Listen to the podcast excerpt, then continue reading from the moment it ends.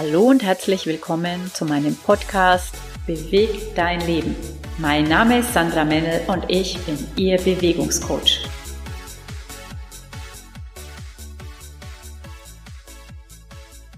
Gedanken zum Jahresbeginn. Ich habe mich im vergangenen Jahr sehr viel damit beschäftigt, wie man die Abwehrkräfte steigern kann, leistungsfähiger wird und wie man sich und seinen Körper gesund und fit erhalten kann.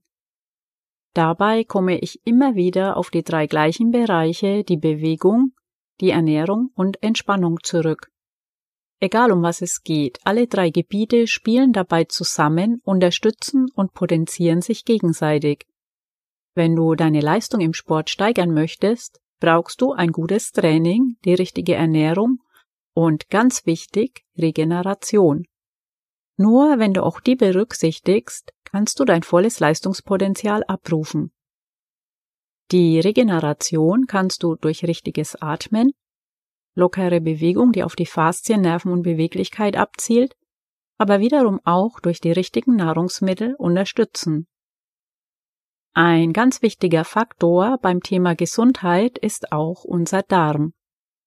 Die Beschaffenheit unserer Mikrobiota spielt eine ganz entscheidende Rolle für unsere Immunabwehr und hat Auswirkungen auf alle anderen Bereiche unseres Körpers. Eine gestörte Darmflora kann stille Entzündungen in unserem Körper auslösen und ist assoziiert mit Diabetes Typ 2, Adipositas, dem metabolischen Syndrom, Autoimmun- und Herz-Kreislauf-Erkrankungen, aber auch Demenz und Depressionen. Im Gegensatz zu unseren Vorfahren oder Naturvölkern haben wir weniger verschiedene Bakterien und auch weniger Bakterien insgesamt, die in unserem Darm leben. Der Aufbau unserer Darmflora ist immer eine Momentaufnahme, da sich die Zusammensetzung der Bakterien ständig ändert. Die Nahrung, die wir zu uns nehmen, Bewegung und auch Stress haben eine Auswirkung auf die Bakterien, die in unserem Darm leben. Wir können die Mikrobiota durch unsere Lebensweise positiv wie auch negativ verschieben. Auch Arzneimittel und Schadstoffe aus der Umwelt spielen dabei natürlich eine Rolle. Aber auch hier gilt, Ernährung, Bewegung und Entspannung können die Darmflora positiv beeinflussen und damit Krankheiten vorbeugen. Auch in Bezug auf Corona ist ein gesunder Lebensstil vorteilhaft, auch wenn wir jetzt durch die Impfung besser geschützt sind als noch vor einem Jahr. Am 20.12.21 erschien ein Gastartikel von Klaus Püschel auf Focus Online, der mich sehr berührt hat. Er war von 1991 bis 2020 Leiter des Instituts für Rechtsmedizin am Universitätsklinikum Hamburg-Eppendorf und er und sein Team haben 735 Todesfälle, die in Zusammenhang mit Corona stehen, untersucht. In den meisten von ihnen untersuchten Fällen starben die Menschen an den Folgen der Corona-Infektion. Nur in sieben Prozent der Fälle gab es eine andere Todesursache und die Menschen hatten zwar eine Corona-Infektion, diese war aber nicht todesursächlich. Nach eigenen Angaben hat Klaus Püschel sein erster Covid-Fall gedanklich lange beschäftigt. Bei jeder Obduktion stellte er nämlich Parallelen fest. Die meisten Menschen, die an Corona gestorben sind, hatten Vorerkrankungen. In dem Artikel auf Focus Online beschreibt Klaus Püschel das sehr anschaulich. Was mich aber am meisten schockierte, war die Schilderung eben dieses ersten Corona-Falls. Ein 59-jähriger Feuerwehrmann, der sportlich aktiv war, regelmäßig joggte und Fahrrad fuhr. Nach Angaben seiner Frau war er ein sehr aktiver Mann, der sich aufgrund seiner Tätigkeit regelmäßig medizinischen Tests unterzog und gut in Form war. Doch auch er hatte Vorerkrankungen, von denen er vermutlich nichts ahnte. Laut Püschel hatte er erhebliche Vorerkrankungen und auch sein Herz war geschädigt. Auch wenn wir uns gesund und fit fühlen, heißt das also nicht, dass wir in unserem Inneren nicht doch Erkrankungen aufweisen, die dem Virus Angriffsfläche bieten. Für mich eine Bestätigung darin, noch mehr für meine Gesundheit zu tun und dass es eben wirklich auf alle drei Bereiche ankommt. Nur wenn wir die gesunde Ernährung, Bewegung und Entspannung kombinieren, können wir das Risiko für Zivilisationskrankheiten und andere Erkrankungen verringern. Je länger wir einen gesunden Lebensstil führen, umso mehr profitieren wir von den Vorteilen. Es ist aber nie zu spät anzufangen. Für mich sind dabei immer kleine Schritte sinnvoll. Wenn du dir zu viel auf einmal vornimmst, kannst du es nicht lange umsetzen und verfällst wieder in deine alten Routinen. Nimm dir lieber immer erst eine Sache vor, integriere sie und setze dann das nächste Vorhaben um. So dauert die Umsetzung zwar länger, doch du hast auch dauerhaft Erfolg. Wenn ich Kunden betreue, finde ich zu Beginn unserer Zusammenarbeit über einen Fragebogen immer erst den persönlichen Handlungsstil heraus. Denn jeder Mensch steckt anders. Was dem einen bei der Umsetzung seiner Ziele hilft, kann für den anderen eher kontraproduktiv sein.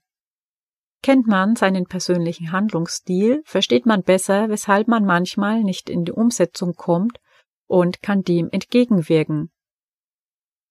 Außerdem hat es sich für mich bewährt, täglich kleine Bewegungseinheiten in meinen Tagesablauf zu integrieren. So nutze ich zum Beispiel das Zähneputzen, um nebenbei Übungen zu machen, die das Nervensystem ansprechen. Oft ist ja ein Argument für mangelnde Bewegung, dass man keine Zeit dazu hätte. Doch es gibt immer Zeit, die man für Bewegung nutzen kann. Das gleiche gilt für die Entspannung. Man muss nur die richtigen Ideen entwickeln und wirklich ernsthaft darüber nachdenken, was man wann wie am besten umsetzen kann. Wenn du genau darüber nachdenkst, fällt dir vielleicht auf, dass Argumente gegen Bewegung und einen gesunden Lebensstil eher wie Rechtfertigungen klingen. Das heißt, wir wollen uns dafür rechtfertigen, warum es bisher eben nicht funktioniert hat. Das hilft dir aber nicht dabei, in die Umsetzung zu kommen. Besser ist es, sich auf die Lösung und Integration des gesunden Lebensstils zu fokussieren und wirklich ernsthaft darüber nachzudenken, wie das gelingen kann.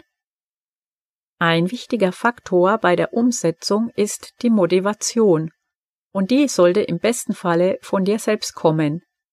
Es nutzt also nichts, wenn du anfängst, gesund zu leben, weil dein Partner oder Freunde das so wollen. Du selbst musst den Nutzen für dich darin erkennen. Meine größte Motivation ist auch im Alter noch gesund, fit und leistungsfähig zu sein. Nicht nur körperlich, sondern auch geistig. Unsere Lebenserwartung steigt immer weiter und ich möchte die mir vergönnte Lebenszeit aktiv und selbstbestimmt von anderen unabhängig genießen.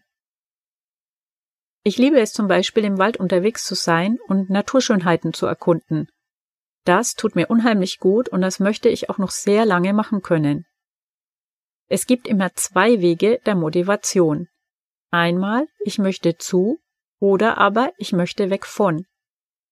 Der erste Weg ist das, was du erreichen möchtest, wo du hin willst, also das schöne, verlockende Ziel, welches du erreichen möchtest. Dafür gibt es gute Wege, wie du dir ein Ziel sinnvoll setzen kannst. Du kannst dazu mal in meine Podcast-Episode Neujahrsvorsätze reinhören oder den Blogbeitrag Neujahrsvorsätze und warum sie meist nur von kurzer Dauer sind lesen. Der zweite Weg ist dir klar zu machen, wovon du weg möchtest, was du also auf gar keinen Fall haben möchtest oder wie du nicht sein willst. Manche Menschen motiviert eher das Ziel und andere das, wovon sie weg möchten oder wie sie auf keinen Fall sein wollen. Das letzte Thema, was mich momentan sehr beschäftigt, ist das Geschäftemachen mit der Gesundheit. Es gibt immer mehr Menschen, die gesund leben möchten und auch bereit sind, dafür Geld auszugeben. Daher ist es natürlich auch ein super Geschäftsmodell, mit der Gesundheit Geld zu machen. Prinzipiell ist auch nichts dagegen einzuwenden, mit guten Leistungen oder Produkten Geld zu verdienen. Das ist völlig legitim.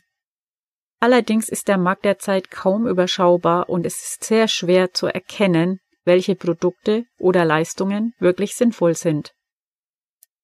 Gerade auch im Bereich Nahrungsergänzungsmittel ist der Markt kaum kontrolliert. Um sie in Verkehr zu bringen, wird keine Zulassung benötigt.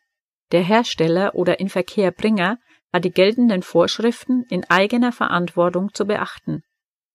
Für die Einhaltung der Vorgaben ist die Lebensmittelüberwachungsbehörde der jeweiligen Bundesländer zuständig.